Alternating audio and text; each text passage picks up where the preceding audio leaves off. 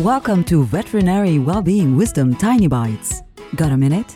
Get a tiny bite of well-being wisdom that'll help you thrive. Here's your host, citizen scientist in neurology, neuroplasticity, and positive psychology, and program director for the Center for Workplace Happiness, Sandy Weaver.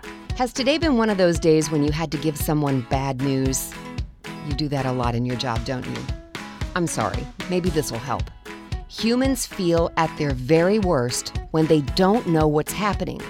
Uncertainty is so uncertain, and uncertainty, believe it or not, is worse than hearing bad news. When you tell them what's going on with their pet, even when it's not very good, that feels better to them than not knowing.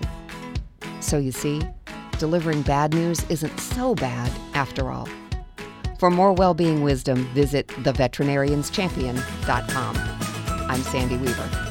Want more tiny bites of veterinary well-being wisdom? Subscribe to the podcast and share it with your friends. And there's lots more at centerforworkplacehappiness.com. Here's to your well-being, one tiny bite at a time.